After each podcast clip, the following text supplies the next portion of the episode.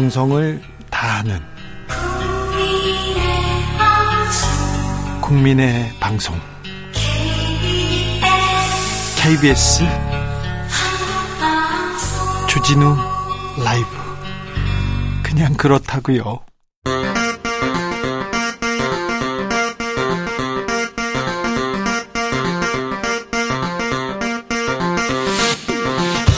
주진우 라이브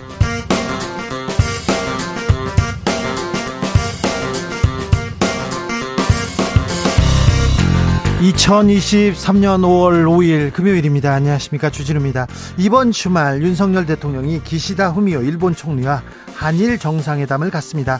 12년 만에 재개된 셔틀 외교에서 어떤 이야기 나올까요? 과연 일본이 과거사에 대한 사과할까요? 빈잔 나머지 채울까요? 성의는 보여줄까요? 해방 이후에 한일 관계사 애국 미남단에서 짚어드립니다. 오늘은 101번째 어린이날입니다. 정치권에서 경쟁을 멈추고 아이들을 위한 나라 만들겠다 한 목소리 얘기했는데요. 과연 우리 아이들 안전한 나라에서 살고 있을까요? 2019년 5월이었습니다. 축구 클럽 통학버스 운전자가 과속하고 신호위반해서 교통사고를 냈는데요.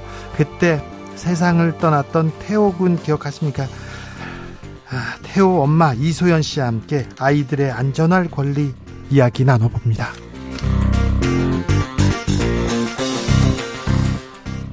다큐멘터리 영화 문재인입니다가 다음 주에 관객을 만납니다. 문재인 전 대통령의 퇴임 후 일상을 담았다고 얘기하는데 개봉 전부터 정치적인 논쟁에 휩싸였습니다. 감독이 뭐라고 얘기할까요? 어떤 의도로 이 작품 만들었을까요? 이창재 감독에게 직접 들어보겠습니다. 나비처럼 날아 벌처럼 쏜다. 여기는 주진우 라이브입니다. 오늘도 자중자애 겸손하고 진정성 있게 여러분과 함께 하겠습니다. 어린이날입니다. 어떻게 지내셨습니까? 비가 많이 왔는데요. 아, 그래도 어린이들 밖에 나가고 싶을 텐데 뛰어놀고 싶을 텐데 이 정도 배에는 어린이들은 아무것도 아닌데요. 음, 충남 교육청에서 초등학생들하고 한테 설문조사를 했습니다. 아이들한테 어, 어린이날 가장 하고 싶은 게 뭐예요? 얘기했는데 첫 번째가 가족과 함께 나들이 가기였습니다. 가장 행복하다고 느끼는 순간이 언제요? 물어봤더니요. 가족과 함께 있을 때를 하, 얘기했다고 합니다. 아, 우리 아이들이 가족과 함께 엄마 아빠하고 함께 놀고 함께 지내고 싶어 하는 거구나. 아, 저는 우리 아이가 어린이 때요. 어린이 때 같이 있어 주지 못해 가지고요.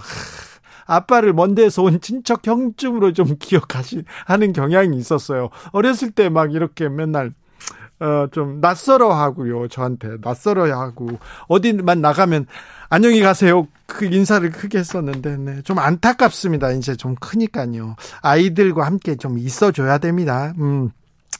가족과 친구들한테 가장 듣고 싶은 말이 뭐예요? 어린이들한테 물어봤습니다. 그랬더니 부모와 선생님한테 사랑해 이렇게 얘기 듣고요. 친구한테는 같이 놀자 이렇게 듣고 싶다고 했어요. 아, 참. 사랑해 이 얘기 계속 해주세요. 할 수 있을 때까지 해주십시오. 그리고 친구한테 같이 놀자, 친구한테 같이 놀자고 이렇게 해야 됩니다. 자, 오늘 음, 어린이날 아니라도 아이한테 사랑한다는 얘기 계속 계속 많이 해주십시오.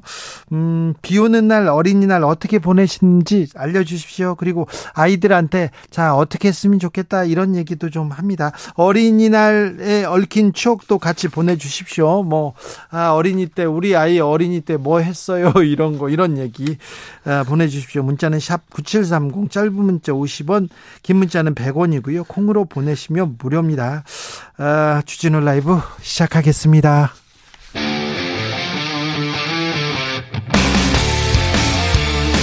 탐사보도 외길 인생 20년. 주 기자가 제일 싫어하는 것은? 세상에서 비리와 부리가 사라지는 그날까지.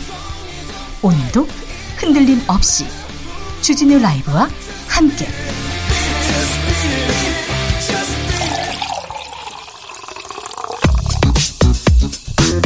진짜 중요한 뉴스만 쭉 뽑아냈습니다. 주스.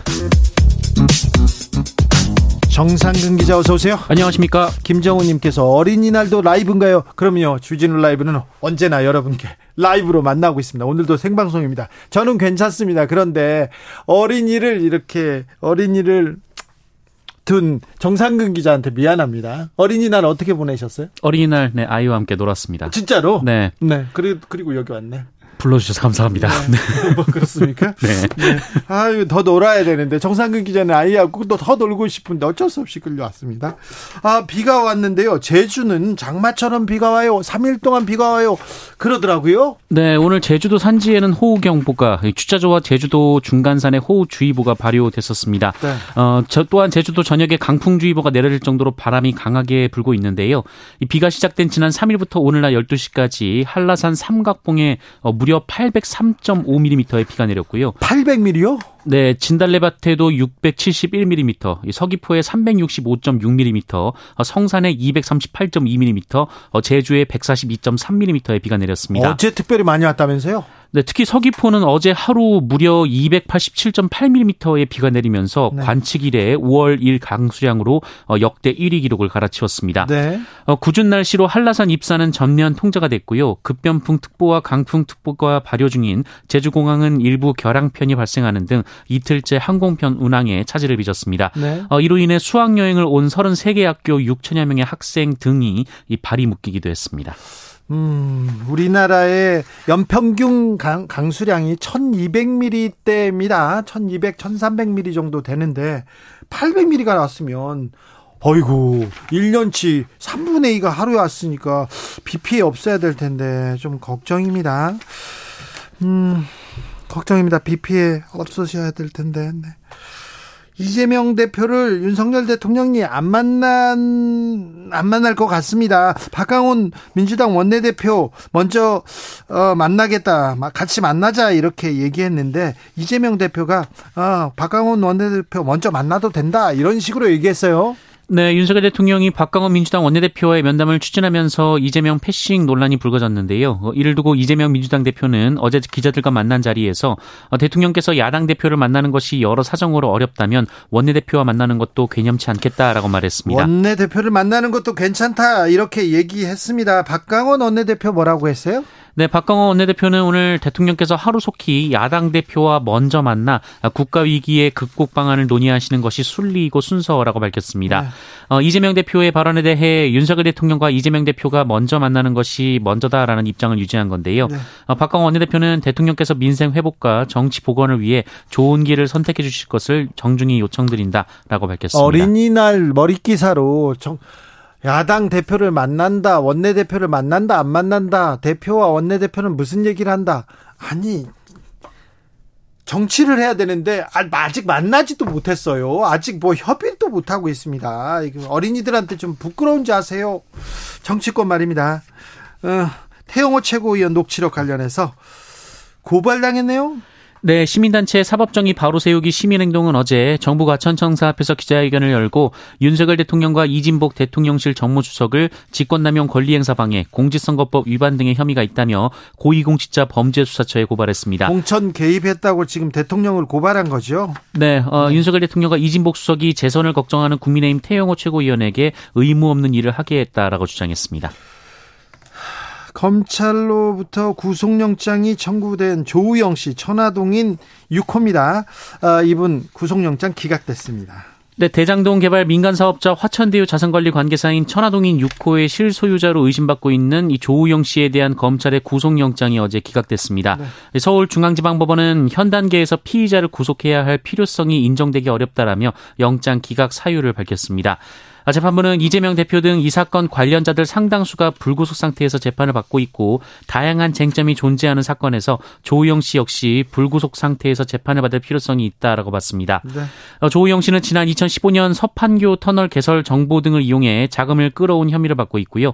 이를 통해 대장동 일당과 불법 이익 7,800억 여 원을 챙기고 성남 도시개발공사에 4,800억 여 원의 손해를 끼쳤다는 것이 검찰의 판단입니다. 배달 관련 노동자들이 파업한다고 했습니다. 근데 5월 5일 5월 5일 어린이날에 하루 파업하겠다 했는데 저는 왜 하필 5월 5일인지 그거는 불만입니다. 그건 반대입니다. 파업을 할 수도 있는데 아무튼 오늘 파업에 나섰죠? 네, 오늘 민주노총 서비스연맹 배달 플랫폼 노동조합 소속 배달의 민족 기사들이 네. 기본 배달료 인상을 요구하면서 파업에 나섰습니다. 네. 어, 또한 경쟁노조인 라이더 유니온 측도 오는 10일 파업 동참 계획을 밝혔습니다.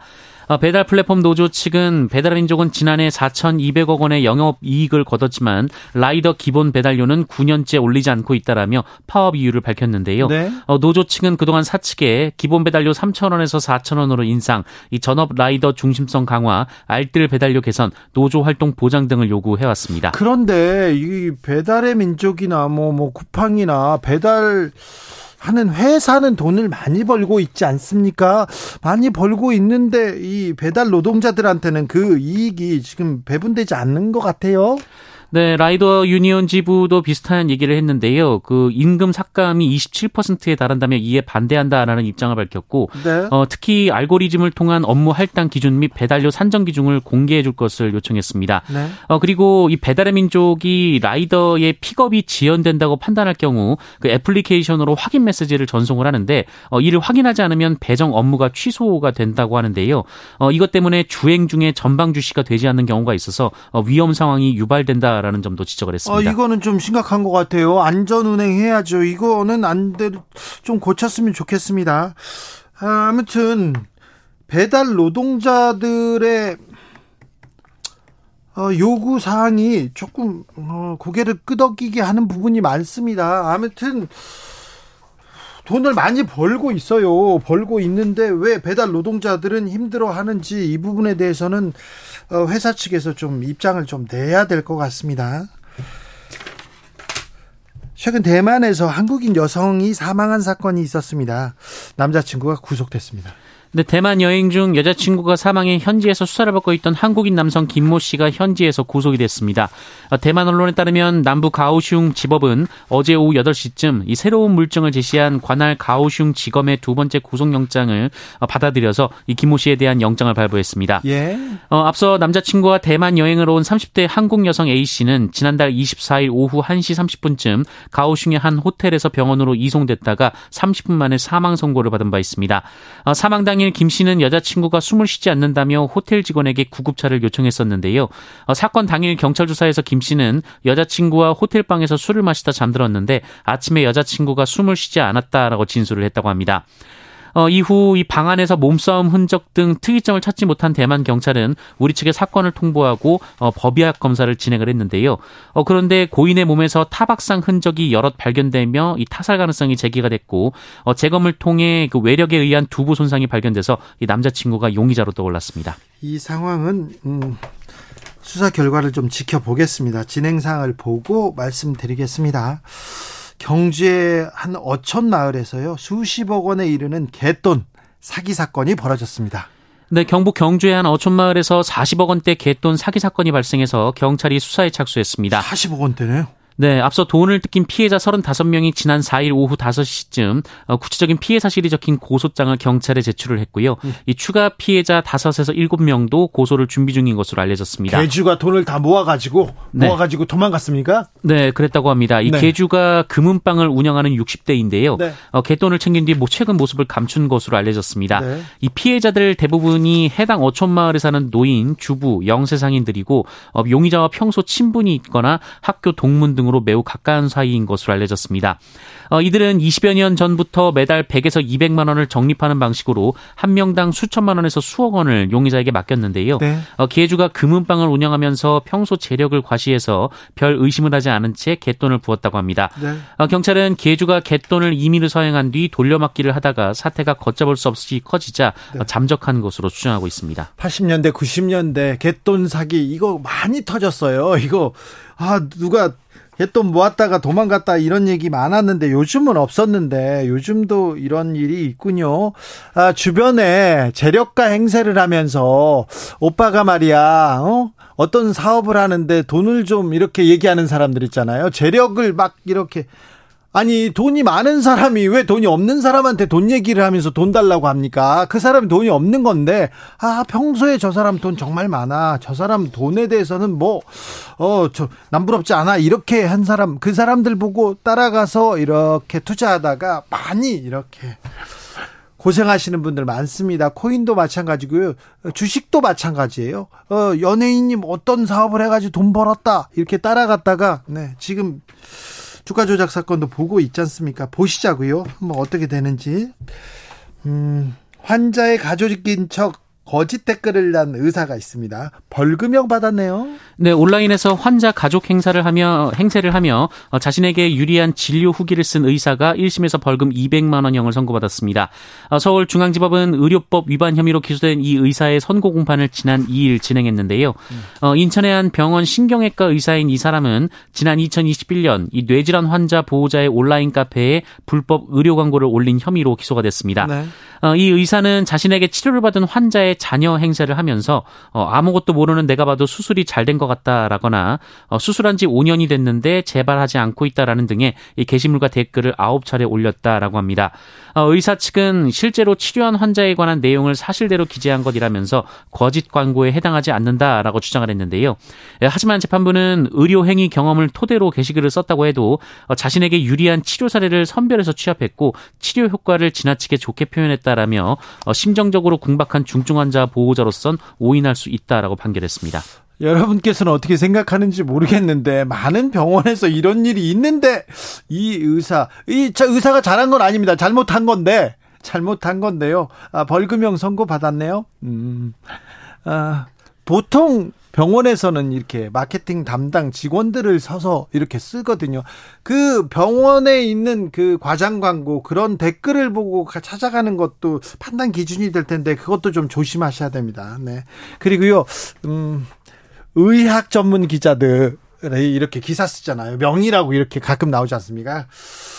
예전에 지금은 안 그럴 거예요. 지금은 안 그럴 건데 예전에는 돈 받고 이렇게 쓰는 경우가 아주 많았어요. 제가 제가 그런 사람들 많이 아는데 많이 아는데 그 그런 것도 좀 조심히 따져 보셨으면 좋겠습니다. 아, 김민재 선수가 활약하는 나폴리 이탈리아 나폴리 구단이 리그 우승을 이뤘습니다. 네, 이탈리아 프로축구 세리아의 명문 구단 나폴리가 우리 시간으로 오늘 이 세리아의 33라운드 우디네스와의 경기에서 네. 1대 1로 비겼습니다. 명문 구단은 아니에요, 나폴리는. 그래도 우승도 예전에 했었으니까요. 예전에요. 네, 네. 해 보세요. 네, 이로써 나폴리는 승점 80점을 달성했고요. 네. 2위 라치오와의 격차를 16점까지 벌리면서 남은 5경기 결과에 상관없이 우승을 확정했습니다. 네. 어, 나폴리가 세리아의 챔피언이 된 것은 이번이 세 번째로 지금은 고인이 된 이 세계 축구의 전설 이 마라도나. 디에고 네, 마라도나 선수가 활약했을 때때 두 번 우승을 했고요. 33년, 33년 만에, 만에 네, 우승을 차지했습니다. 네. 어, 경기 후 현지 매체인 풋볼 이탈리아에서는 나폴리 선수들의 이번 시즌 평점과 함께 활약상을 조명했는데요. 네. 어, 김민재 선수는 평점 9점을 부여받으며 어, 이번 시즌 최고의 선수 중 한 명이라고 평가를 받았습니다. 네. 어, 클럽 레전드인 칼리드 쿨리발리 선수를 대체하며 들어왔지만 1년 만에 쿨리발리보다 더 큰 레전드가 됐다라는 평가를 받았습니다. 네. 어, 김민재 선수는 33라운드까지 한 경기를 제외한 32경기에 나가서 나폴리 수비의 중심으로 맹활약을 했습니다. 나폴리는 이탈리아 반도의 끝에 남쪽 끝에 있는데 아, 북쪽에 공, 뭐, 뭐, 공장도 있고, 큰 회사는 다 북쪽에 있습니다. 롬바르디아, 밀라노 그 주변에 다 있고요. 저 밑으로 갈수록, 음, 농장, 그리고 뭐, 별게 없어요. 그래서 좀 가난합니다. 가난한 도시인데, 가난하기 때문에 뭐, 관광, 그리고는 축구만 보고 살아요. 사람들이 다 축구만 보고 사는데, 축구가 거의 신, 그 축구가 뭐 종교와도 같습니다. 그래서 마라도나가 나, 어, 나폴리에서는 신과 같은 존재인데 그때 우승하고는 한 번도 우승권에 다가간 적도 없었거든요. 그런데 이 김민재 선수 합류 이후에 나폴리가 전력이 좋아가지고 우승했어요. 빅, 빅팀이 있는데 AC 밀란, 유벤투스, 인터 밀란 다 제치고 아, 나폴리가 우승했습니다. 김민재 선수의 공이 매우 큽니다. 김민재 선수는 현지에서도 엄청 인기라고 합니다. 근데 김민재 선수도 어, 나폴리에 가자마자 차 도둑 맞고 막 그랬어요. 거긴 도둑 어, 저기 소매치기가 많습니다. 어, 나폴리 가서 사진 찍어주세요 하잖아요. 그러면 카메라 들고 막 도망가는 그런 경우도 있었어요. 주스 정상근 기자 함께 했습니다. 고맙습니다. 자, 어린이날입니다. 사랑한다 해주세요. 어린이날 추억은요? 이렇게 물어봤는데, 0524님, 저는요, 오늘 부모님이랑 7살 강아지랑 함께 거제도 드라이브 왔습니다. 가거대교 참 멋있네요. 얘기하는데, 아이가 몇이에요? 전 둘이요. 근데 강아지 둘이요. 그렇게 얘기하는 사람들 정말 많더라고요. 어, 강아지도 가족이니까요. 일곱 살 강아지. 일곱 살 강아지는 어린이입니까? 성인 같은데요. 노년층 아닌가요? 어, 6006님께서 케이크 만드는 일을 합니다. 오늘이 제 생일인데요. 제 건 없고요. 남의 집 어버이날 케이크만 케이크만 죽어라 만드는 중입니다. 부하. 비도 오고 생일은 다 지나가고 즐거운 어린이날입니다. 그래도 남들한테 행복을 선물하시는 거잖아요. 얼마나 또 훌륭합니까? 네. 좋아요. 그래도. 네. 케이크를 만드는 일인데 케이크 주문이 없어서 아무것도 못 만드는 그래서 생일날 열심히 노는 그런 생일보다는 훨씬 나을 것 같다는 생각을 그냥 좀 해봅니다. 아, 0307님, 우리 남편은 어릴 때 어린이날은 늘 고추 심는 날이었대요. 5월 5일은 음, 농사철 시작합니다. 그래서 그 시골에 농촌에 있는 어린이들은 어린이날 다 일하러 갔어요. 일하러 갔습니다. 제 친구들도 다 일했습니다. 저는 일 안 했는데 제 친구들은 다 일했던 그런 기억이 있습니다. 3123님 비 오는 날 아, 어린이날이라 평소 못했던 스마트폰 게임 실컷 하라고 했더니 지금까지 하고 있습니다. 나들이 가는 것보다 더 좋다면 아이가 좋대는데 그냥 하라고 두세요. 얼마나 잘해? 어? 바깥에 안 나가고 집에서 게임하고 그러면 얼마나 잘, 다 거기서, 거기서 다 배우고 잘 합니다. 하라는 대로 두세요. 집 나가는 것보다 좋아요. 어? 집 나가고 막, 그 집 나가서 안 들어오고 그런 어린이 있어요. 저도 그랬거든요. 그보다 나을 것 같아요. 9997님, 어린이날마다 그렇게 미미 인형 갖고 싶었는데 결국 못 받고요. 벌써 30대가 되었어요. 그렇지만요, 여전히 미미 인형은 가지고 싶어요. 그럼 가지면 되잖아요. 지금. 어, 주변에 내가 사기 그렇다 그러면 어린이날 선물로 사달라고 하시면 누군가는 사줄 거예요. 그래요. 어, 저 어린이날 막 기대한다고 했더니 막 선물 받고 막 그랬거든요. 아 신나라 막 그래. 신납니다. 9710님 어린이날만 되면요 이미 훌쩍 커버린 딸에게 너무너무 미안한 마음 듭니다. 먹고 산다는 핑계로 20년 5년 정도를 전국을 돌아다니면서 일하다 보니까 딸아이는 아빠가 없는 어린이날을 많이 보냈습니다. 지금도 미안한 마음이 큽니다. 아유 그 마음 저도 알아요. 저도 그랬거든요. 아유, 참. 그래도, 네. 이제부터 잘하자고요, 이제부터. 커도 어린이 아닙니까? 아이들은 커도 예쁘고요. 사랑한다는 얘기 더 많이 해주십시오. 교통정보센터 다녀오겠습니다. 임초희 씨.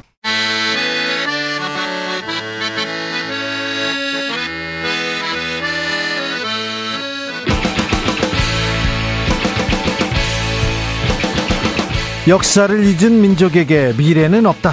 역사에서 배우고 미래를 열어가겠습니다. 애국심으로 미래를 여는 남자들 전우용 썬킴의 애국 미남단 애국 미남단 1호 역사학자 전우용 교수 어서 오세요. 네, 안녕하세요. 2호 역사 스토리텔러 썬킴 선생님 어서 오세요. 안녕하십니까. 어떻게 휴일에도 생방송을 하십니까? 저희는 뭐 합니다. 아, 알겠습니다. 네, 빨간 날이어도 아, 네. 네, 월화수목금은 이렇게 라이브로 이렇게 찾아 가고 있습니다. 네. 이름을 잘못 지었나 봐. 라이브로요? 네. 그런 것도 있고. 아, 뉴스인데, 뉴스를 녹음할, 녹음할 수는 없죠. 네. 근데 녹음하는 데도 있는데요. 저희는 제가 노력하려고 합니다. 아, 생방이 좋죠. 네, 네. 네. 죄송합니다. 올해 어린이날 뭐 하실 일이 있으셨어요, 성킴 선생님? 뭘 왜 이렇게? 아니 저야 뭐 불러주시면 추석 당일에도 저는 방송을 하는데 네. 그러니까 다른 분들 스태프분들이 고생하실까봐. 아 그렇죠. 네. 네.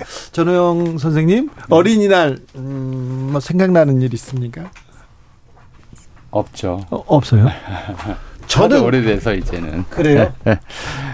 어, 저희 때는 이제 그야말로, 어, 어린이날이 학교에서 축제하는 날이었죠. 네. 그러니까 뭐 이제 부모님 모시고 가서 학교에서 운동회도 하고 뭐 그러는 건데 1970년대 초반이니까 제가 초등학교 이제 저학년일 때는 그때는 아좀 요즘보다 더 심했던 것 같아요. 뭐가 심했냐면은 부모들이 자식 옷 입히는 걸 가지고 이제 자기 체면을 차리는 그런 어, 스타일이 저는 시골에서 올라온 이제 초원 학생이라서 그게 오히려 짜증스러웠죠. 예. 짜증스럽고 좀 속도 상하고 그랬던 기억들은 있어요. 예.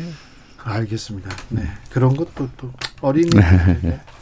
자, 일요일 날 윤석열 대통령과 기시다 일본 총리 만납니다. 가깝지만 먼 나라. 참 뭐, 멀게만 느껴지는데 아, 정상회담 한일 정상회담 어떤 의미가 있다고 보십니까? 우리가 가깝고도 먼 나라라고 말씀을 좀 하셨지만 네. 한일 정상회담의 역사는 그렇게 길진 않아요. 그렇죠. 예, 우리가 이제 해방 직후부터 해방되면서부터 이제 일본과 분리됐고요. 예. 그러니까 우리가 일본으로부터 독립했고 그리고 다시 일본과 국교 정상화하는데 한 20년 걸렸고, 예. 20년 걸렸고.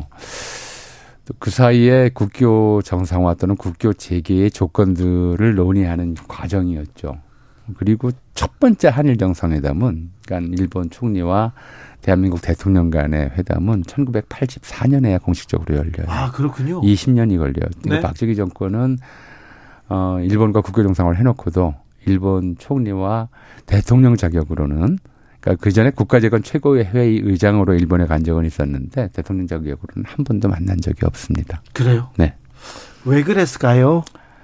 아, 친일 이 프레임 그게 좀 두려웠을까요? 뭐 그것만은 아니었을 거예요. 그래요? 예, 그것만은 아니었고요. 이제 주로 어좀 1960년대, 70년대까지 한일 관계에서 좀 중심이 되었던 것은 우리가 일본 돈을 끌어오는 일들이었잖아요. 네. 그리고 그 과정에서 일본의 이제 과거 유력 정치인들이거나 혹은 정치 브로커들이라든가 이런 사람들하고 박정희 대통령 밑에 있던 사람들과의 거래 관계들이 좀 어, 많이 작용을 했고 네. 그런 속에서 뭐 예를 들어서 떡을 만지면 떡고물이 손에 묻기 마련이다 같은 네. 시대의 명언도 나오곤 했었죠. 네. 그런 것들도 있고 아직도 이제 당시 국민 감정이라고 하는 지금 말씀하셨던 것처럼 어, 일본 수상과 한국 대통령이 이제 그 같이 만나서 어떤 공동선언을 하기에는 이제 현실 그 당시 일제강 점기를 직접 겪은 사람들이 많았기 때문에 네. 아직도 말씀하신 대로 다소 부담스러운 점도 있었겠죠. 아, 알겠습니다.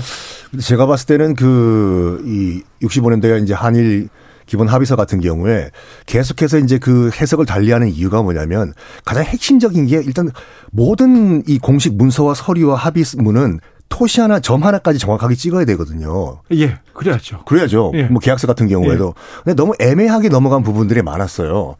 특히 이제 그 기본 합의서 이제 2조 같은 경우에 자 우리 문해력 테스트예요, 지금요. 예. 한번 테스트 해 보겠습니다. 1910년 8월 22일 이전에 체결된 모든 조약과 합의는 아, 이미 다 무효화됐다. 이 무슨 뜻일까요, 이게요? 아, 그, 그죠. 아. 그러니까 이거를 이제 우리가, 우리와 일본이 어떻게 해석하냐 서로 동상이몽인 거예요. 그렇죠.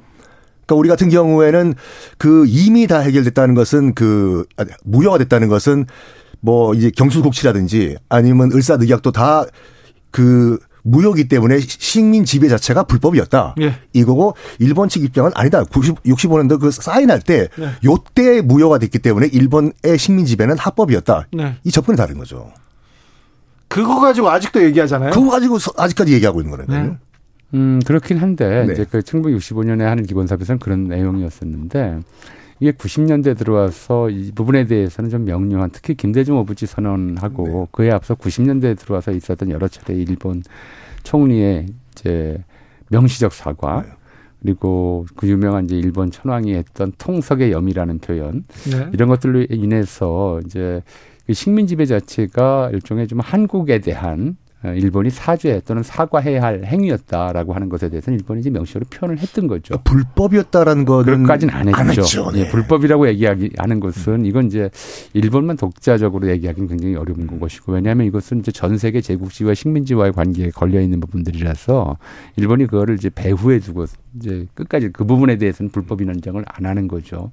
사실 이것은 이승만 정권 때부터 어, 작년 내각 정부 때까지 한일 국교 정상화의 전제와 관련해서 굉장히 중요한 이제 그 어, 이슈 핵심 이슈였어요. 그러니까 일본의 식민 지배를 우리가 어떻게 해석할 것이냐. 네. 우리는 일본의 식민 지배 기간 중에 계속 이제 어, 독립 투쟁을 벌였기 때문에 그건 일종의 전쟁이다. 그래서 네. 전쟁 승전국 자격으로서 일본의 배상을 청구해야 한다라는 것이 우리 정부의 입장이었었고 일본은 이제 그건 받아들일 수 없다는 입장이었었고 이런 거였는데 좀 이제 우리 썬킴 선생님이 말씀하신 것처럼 박정희 정권이 1965년에 한일 이제 협정을 체결하면서 이 문제에 대해서 명확한 선을 제, 긋지를 않았던 거죠. 음. 서로가 애매하게 넘어가자 이렇게 합의했던 부분인 거죠. 방금 교수님 말씀하신 것처럼 당시 이제 국제법 분위기가 어떤 분위기였냐면은 그 1차 대전이 끝난 다음에 2차 대전 히틀러라는 괴물이 등장한 이유가 뭐냐면은 1차 대전의 패전국이었던 독일에 대해서 너무나 이제 그 베르사유 조약에 의해서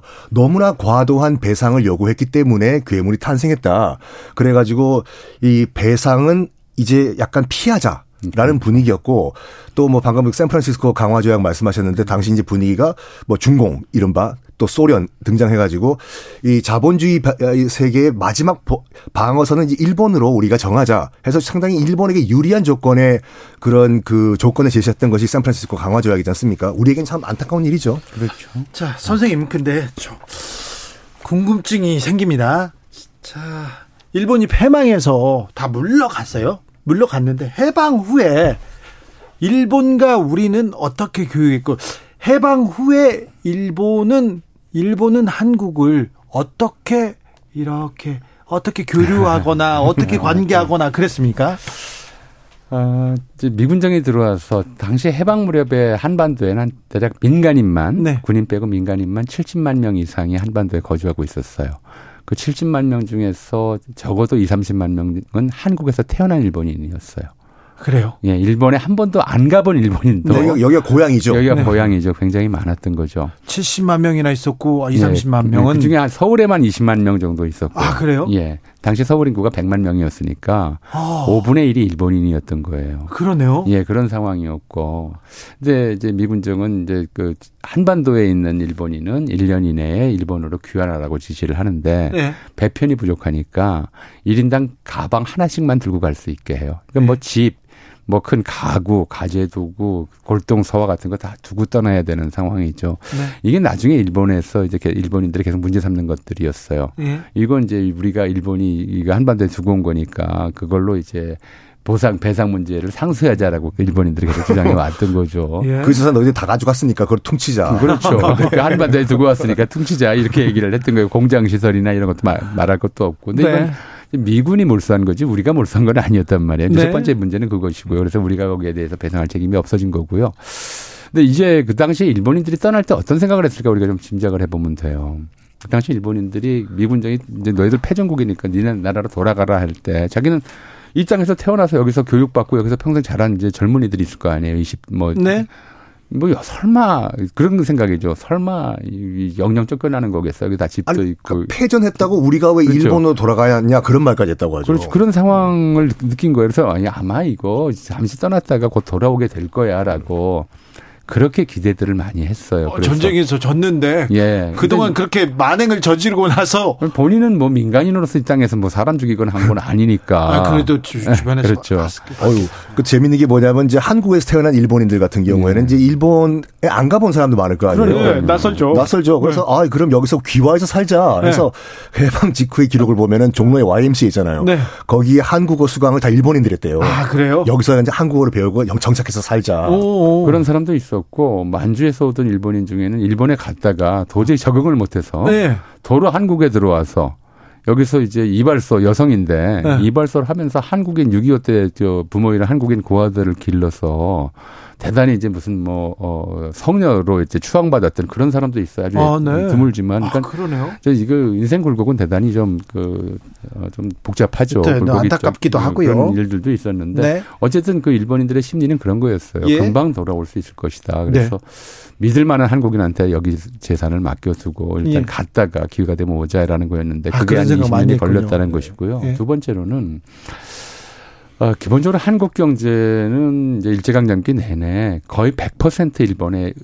종속돼 있었죠. 예. 모든 생산 시설, 생산품 같은 것들을 일본에 의존하지 않으면 구할 수 없는 경제 상태였어요. 네. 그러니까 어 6.25 전쟁 중 이건 좀 또 별건이긴 한데 전쟁 중은 말할 것도 없고 전쟁 이후에도 계속 일본과 이제 한국 사이에는 밀수선이 오갔어요. 예. 예를 들어서 대학교 교재. 예. 이건 뭐 우리가 어 대학 교수가 한 명도 없었으니까 일제강 점기에. 어, 대학이 하나밖에 없었어요. 네, 대학은 하나밖에 없었고 네. 그중에 한국인 교수는 네. 한 명도 없었어요. 네. 그런 상태의 대학도 만들고 해야 되니까 교재가 없잖아요. 예. 교재를 금방 쓰, 쓰려고 한다고 한 1, 2년 만에 뚝딱 쓸 수 있는 것도 아니고 그러니까 이런 것들은 전부 이제 일본에서 밀수에다가 군산에서 일본 밀수선이 와서 이제 그 책을 팔고 의약품 팔고 하는 이런 일들이 반복되어서 사실은 경제 관계가 공식적으로 표면적으로는 단절이 됐지만 밀수선에 의해서 부산, 마산, 뭐 군산 이런 쪽으로는 오랫동안 좀 관계가 유지될 수밖에 없었고 예. 특히 이 관계를 거의 공식화했던 상황은 한국 전쟁이었어요. 예. 이 전쟁은 우리한테는 정말 민족사적 비극이고 엄청난 피해를 안겼지만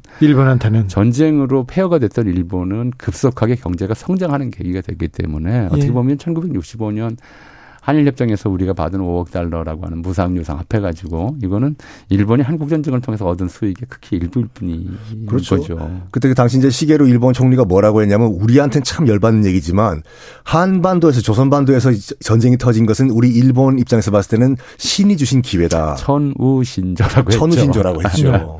근데 아직도 그렇게 생각하는 것 같아요. 한반도의 평화 평화는 일본한테 적이다 이렇게 생각하는 사람들이 많더라고요 일본에서는. 그러니까 우리가 이제 조금 이제 다시 저 본론을 좀 넘어오자면 그렇게 이제 1965년은 굉장히 애매하게 처리했고 제가 90년대 들어와서 그러니까 1990년 가이오도 시키 총리가 처음으로 식민 지배에 대한 사과라는 이야기를 했어요. 그리고 이제 1990년대에는 여러 차례 뭐 무라야마 도미지 총리라든가 호소카와 총리라든가 여러 총리들이 얘기를 했고 오부치 김대중 이제 김대중 오부치 선언에서도 과거를 직시하고 이제 기본적으로 한 대 한국 사과라고 하는 걸 기본 전제로 깔았단 말이에요. 그렇죠. 이 마지막 사과가 언제 있었냐면 2001년도에 있었어요. 간 나오토 총리가 마지막으로 한국 그 위안부 문제에 대해서 사과를 했고 그리고 지난 19년 22년간 일본은 이제 더 이상 사과를 하지 않았습니다. 사과하지 않고 또 오히려 역사를 왜곡하고, 왜곡하고 더 있죠. 말도 안 되는 얘기를 하기 시작했죠. 그러니까 왜 그- 이제 그럼 90년대에서 2000년대까지 일본의 사과 그럼 진심 어린 사과냐? 이제 표면적으로는 좀 그렇게 보일 수도 있지만 어떤 좀 정치 국제 정치적 상황이 이건 어 성큰 선생 더 잘 말씀해 주시겠습니다. 제가 좀 운만 떼자면 상황 그 맞물려 있었냐면 80년대 말부터 90년대에 걸쳐서 세계 정세가 급변하죠. 이제 소련 동구권 사회주의 체제가 무너지고 중국이 개혁 개방으로 나서고 그럼 곧 이제 북한도 개혁 개방이 될 것이다. 그럼 일본 입장에서는 제일 좀 민감하고 좀 중요한 문제로 다가왔던 것이 북한과 수교를 못하면 어떻게 되느냐는 거였어요.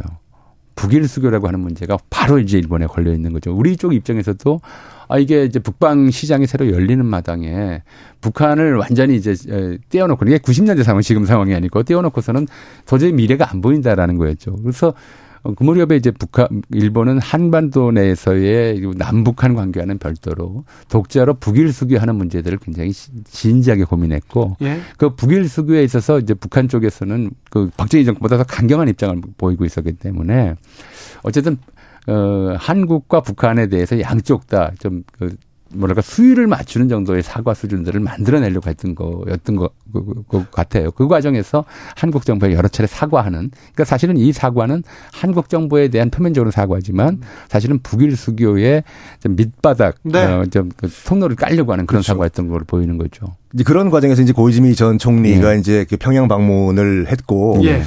그때 약간 이제 북한과 이제 일본이 이제 머리 수싸움을 했던 것 같아요. 예. 그 당시 이제 아베 신조가 이제 관방부 장관이었는데 분명히 분명히 가- 고이즈미 총리가 일본 현지에서는 굉장히 부- 부정적인 평가를 받고 있는 인물이거든요. 예. 약간 4차원이다. 네. 그러니까 자기 약간 뭐라고 할까 자기 인기를 위해서는 뭐든지 할 수 있는 사람이다.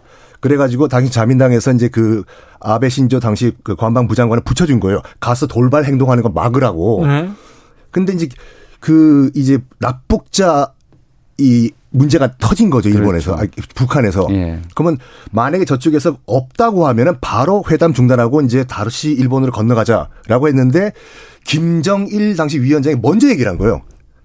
우리가 납북했다. 미안하다. 어, 그래서 분위기 썰렁해진 거죠. 네.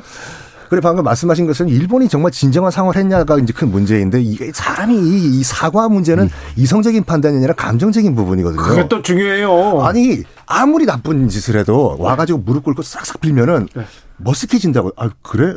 근데 사과 아닌 사과 같은 사과 같은 사과를 해버리면 오히려 더 기분 나빠. 더 격분한다고. 네, 더 기분 나빠. 그래서 나중에 기회가 되시면 도쿄의 그 야스쿠니 신사 있지 않습니까? 야스쿠니 신사 참배는 안 하시겠죠. 그 옆에 보면 전쟁 기념관이라고 있어요. 네. 거기 바- 들어가시면은 과연 일본이 진정으로 전쟁에 대해서 사과를 하고 있나 정말 그 피해 자들에게 사과하는 마음을 갖고 있나라는 의문점 question mark가 딱 듭니다. 네. 아, 정정할게요. 네. 그러니까 일본의 마지막 사과가 이제 간나오토 총리라고 하는데 2010년이고요. 지금 예. 이제 말씀하신 고이 고이즈미 그 총리의 사과는 2001년이고 예. 그러니까 2010년에 이제 마지막 사과가 있었던 거죠. 아, 10년이요. 아베 정권은 이제 단 한 번도 안 했던 것이고요. 오히려 역행했고요. 예, 예 역행했던 네. 것이고요. 네. 예. 아, 좀 한일 관계 해법 해법을 내긴 내야 돼요. 가까운 나라고 뭔가 잘 지내야죠. 그런데 지금은 감정선이 조금 틀어지긴 했습니다. 이명박 정권 때였습니다. 이명박 전 대통령이 어, 정권 말기에 지지도가 많이 추락했을 때 독도를 방문합니다. 이걸로 국민 지지도는 조금 올라갔지만 한일 관계는 급속하게 경색됐고요. 그 당시에 일왕에 대해서 조금 비아냥되는 투 이 얘기가 나오자마자 일본 도쿄에 있는 한, 한국 식당들, 한국 식당에 일본 사람들 많이 옵니다. 매출이 절반으로 떨어집니다. 그때부터 급격히 경색됐습니다. 그 이후에 에, 박근혜 정부 출범 후에 이 관계를 좀 개선하려고 위안부 합의를 딱 했는데 오자마자 더 꼬이졌죠.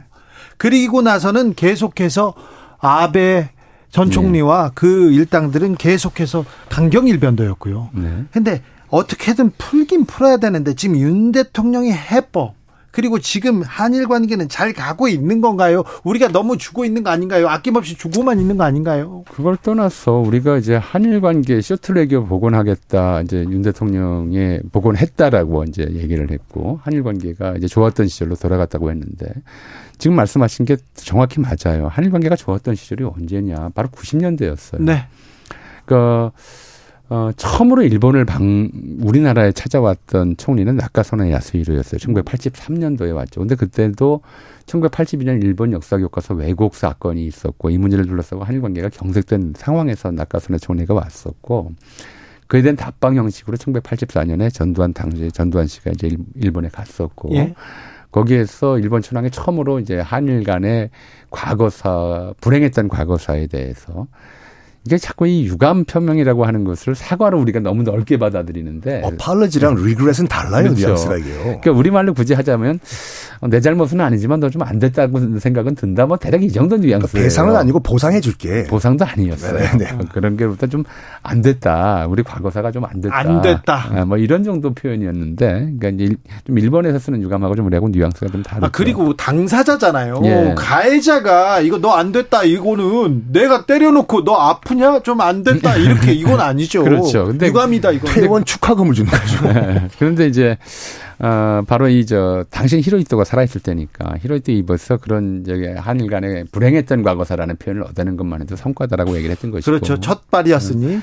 90년대 한일 관계가 이제 상당히 좋았었던 것은 바로 이제 일본이 그런 면들에 대해서 아마 북한을 의식했든 아니든 간에 그러니까 북한을 의식했다는 것이 나중에 흘러나오는 얘기들이지만 북한을 의식하고 했다 하더라도 어쨌든 여러 차례 머리를 조아리고 과거 위안부 문제에 대해서 다시는 이제 뭐 잘못했다고 사과 또는 사죄하고 하는 일들이 있을 때 그런 점에서 협력과 협조라고 하는 것이 이제 전제가 되는 것인데 이제 가능해지는 것인데 아까 말씀하셨듯이 이명박 전 대통령은 독도를 방문했을 뿐만 아니라 일본 천황이 사과하면 이제 뭐 초청할 수 있다라는 이제 얘기를 하면서 그렇죠. 사실은 일본인들에게는 이제 천황이라는 존재가 최고 존엄이거든요. 네. 살아있는 신이죠. 그렇죠.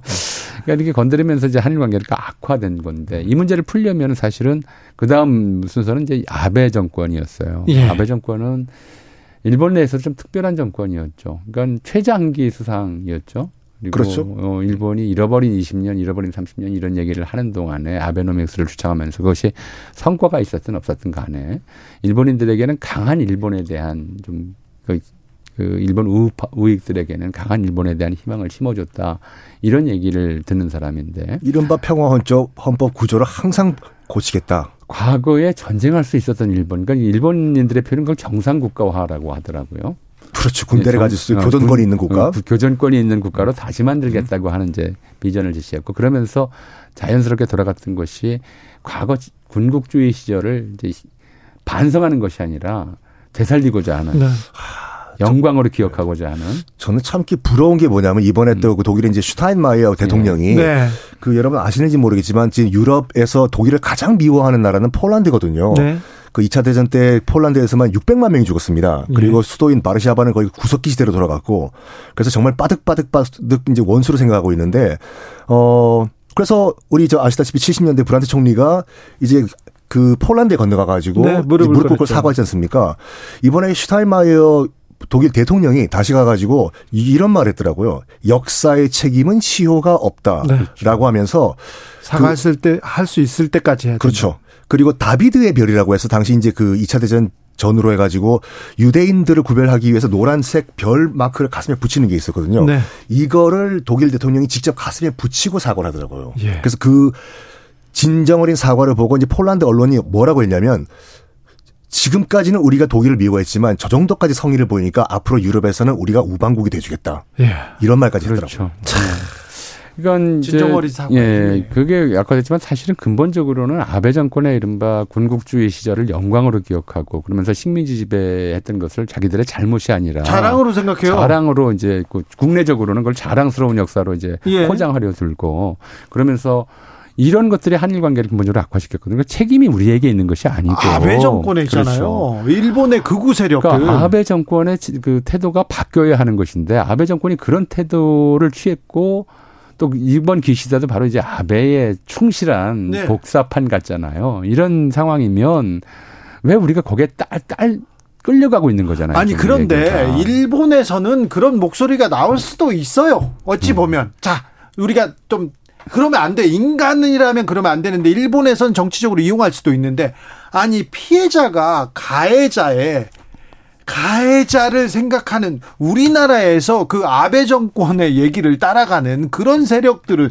이건 어떻게 설명해야 됩니까? 이건 친일이고 굴종인데. 그렇죠. 뭐 그렇게밖에 볼 수가 없죠. 그렇게 예. 보는 것이 맞는데 좀 조금만 더 좀 짚고 넘어가죠. 우리가 사태가 나빠졌다면 이제 왜 이렇게 됐느냐를 따져야 되잖아요. 네. 그러니까 한일 관계가 악화된 것이 분명히 아베 정권의 잘못이죠. 책임이에요. 네. 아베 정권이 그동안에 일본 일본 역대 총리들이 해왔던 사과와 반성의 기조에서 완전히 벗어나서 그걸 거꾸로 기억하려 들고 거꾸로 주장하고 이래 왔단 말이에요. 그럼 네. 이 문제에 대해서 일본 정부의 이제 본, 저, 어, 태도 전환 이걸 촉구해야 되는데 이제 지금 거꾸로 돼 버린 거예요. 마치 우리가 뭘 잘못해서 이제 한일 관계가 악화된 거, 우리 정부의 잘못으로 돌- 우리 과거 정부의 잘못으로 돌린 것. 그것도 사실 지금 말씀하셨듯이 한일 관계 경색이 어떤 면에서 보자면 직접적인 일차적인 계기는 어 이명박 전 대통령의 독도 방문과 일본 그럼 거기에 일본이 화를 낸 것도 좀 우스, 왜? 납득이 안 되는 아, 그 일인데. 우리 땅에 우리 그러니까. 대통령이 간 거예요. 게다가 지금 이제 또 나오는 이야기는 어 일본이 이제 한국 의원들의 독도 방문 용납하지 않겠다라는 얘기를 얼마 전에 나왔죠. 이런 얘기를 또 하고 있잖아요. 그렇게 이제 양보를 했는데도 일본은 이제 아예 독도까지 내놓으라는 식으로 더 적극적으로 나온단 말이에요. 왜 이렇게 돼 버렸느냐? 그러니까 우리가 이 문제가 일본으로 인해서 일본 정부의 잘못된 정책과 과거사에 대한 잘못된 인식으로 인해서 한일 관계가 경색되었다라고 하는 걸 먼저 전제하고 이 문제를 풀기 위해서 일본 정부의 노력을 촉구한다 이렇게 얘기를 해야 되는데 마치 우리 정부가 이게 특히 전에 이제 문재인 정부가 잘못했기 때문에 이 대법원 판결도 문재인 정부가 한 건 아니잖아요. 잘못했기 때문에 한일 관계가 나빠졌다는 식으로 사태의 원인을 잘못 진단한 거죠. 잘못 진단하는 게 잘못된 해결책이 나오는 거 수밖에 없는 거죠. 그때 극동 군사 재판에서 태평양 전범들의 확실한 처리가 안 됐기 때문에 독일과 같이 느렌베르크와 같이 그 영향이 지금까지 이어지고 있는 것 같아요, 지금요. 이 미국의 책임을 또 아, 아니, 그 그것도 땅- 있죠. 그 당시 이제 그 이 미 군정이 이렇게 얘기했거든요. 천 이른바 천황제를 살려주면서 네. 히로히토를 살려주면서 뭐냐면 히로히토까지 더 단죄하면 일본의 여론이 급속도로 나빠질 것이다. 음. 그래가지고 도조 히데키 등등등 일본 육군에게 그 죄를 뒤집어 씌운 거예요. 네. 그래서 당시 이제 일본 분위기는 우리는 잘못이었는데 히로히토는 잘못이었는데 도조 히데키 등등 일본 육군이 저렇게 주도해가지고 이 모든 일이 났다. 우리도 피해자다. 이런 그러니까 자기들도 피해자가 된 거예요 지금. 뭐 그 이제 일본인 피해자로는 이제 원폭 이 이제 뭐 남겨진 유산인가는 음, 측면이 좀 크죠. 그러니까 일본 어린이들은 어려서부터 왜 원폭이 한 그 히로시마 나가사키에 떨어졌는가가 아니라 이 히로시마 나가사키 원폭이 떨어짐으로써 일본이 얼마나 피해를 입었는가. 그거 상수에서 나온 이- 상수하로 나온 게 아톰이지 않습니까? 예, 이것만 이제 생각하면서 이제 자라오다 보니까 제2차 세계대전 태평양 전쟁에서 일본이 피해자라고 하는 인상이 워낙 강하죠. 그런 이미지, 어, 생각이 워낙 강하죠. 근데 이제 주 기자님 아까 좀 마지막으로 질문하셨던 도대체 왜 그러느냐라고 하는 것은 어, 좀 굉장히 오래됐죠. 우리 사회에서 친일 청산 담론이 나오고 친일파 청산해야 된다 하는 얘기들이 나왔지만 담론이 있었을 뿐 현실은 없었던 거예요. 그러니까 이제 좀 역사를 공부하다 보면서 늘 드는 생각은 이런 거예요. 과거를 청소하지 않으면 미래가 더러워져요. 네. 과거만 더러운 새로 있는 것이 아니라 네. 미래가 더러워집니다. 어, 청소 안 하면 계속 더러운 데서 하는 거죠. 그렇죠. 조지 오웰이도 또그 비슷한 예. 명언 했지 않습니까? 과거를 지배하는 자가 미래를 지배한다. 음, 그러니까 어, 그러니까 우리가 이제 일본 그 지금 이제 선김 선생은 니른베르크 전범 재판처럼 일본 전범들에 대해서 그 연합국 측이 대단히 관대했다 이런저런 이유로 어, 이런 말씀을 하셨지만 그그 연장선상에서 우리도 식민지 시대 이른바 친일보역자들에 대해서 어떤 좀 형사적 또는 도덕적 단죄도 하지 못한 채 지나왔던 것이고요. 예, 그러다 보니까 이제 이 사람들이 너무나 당연스럽게 그런 방식의 가치관을 전우영 썬킴이었습니다.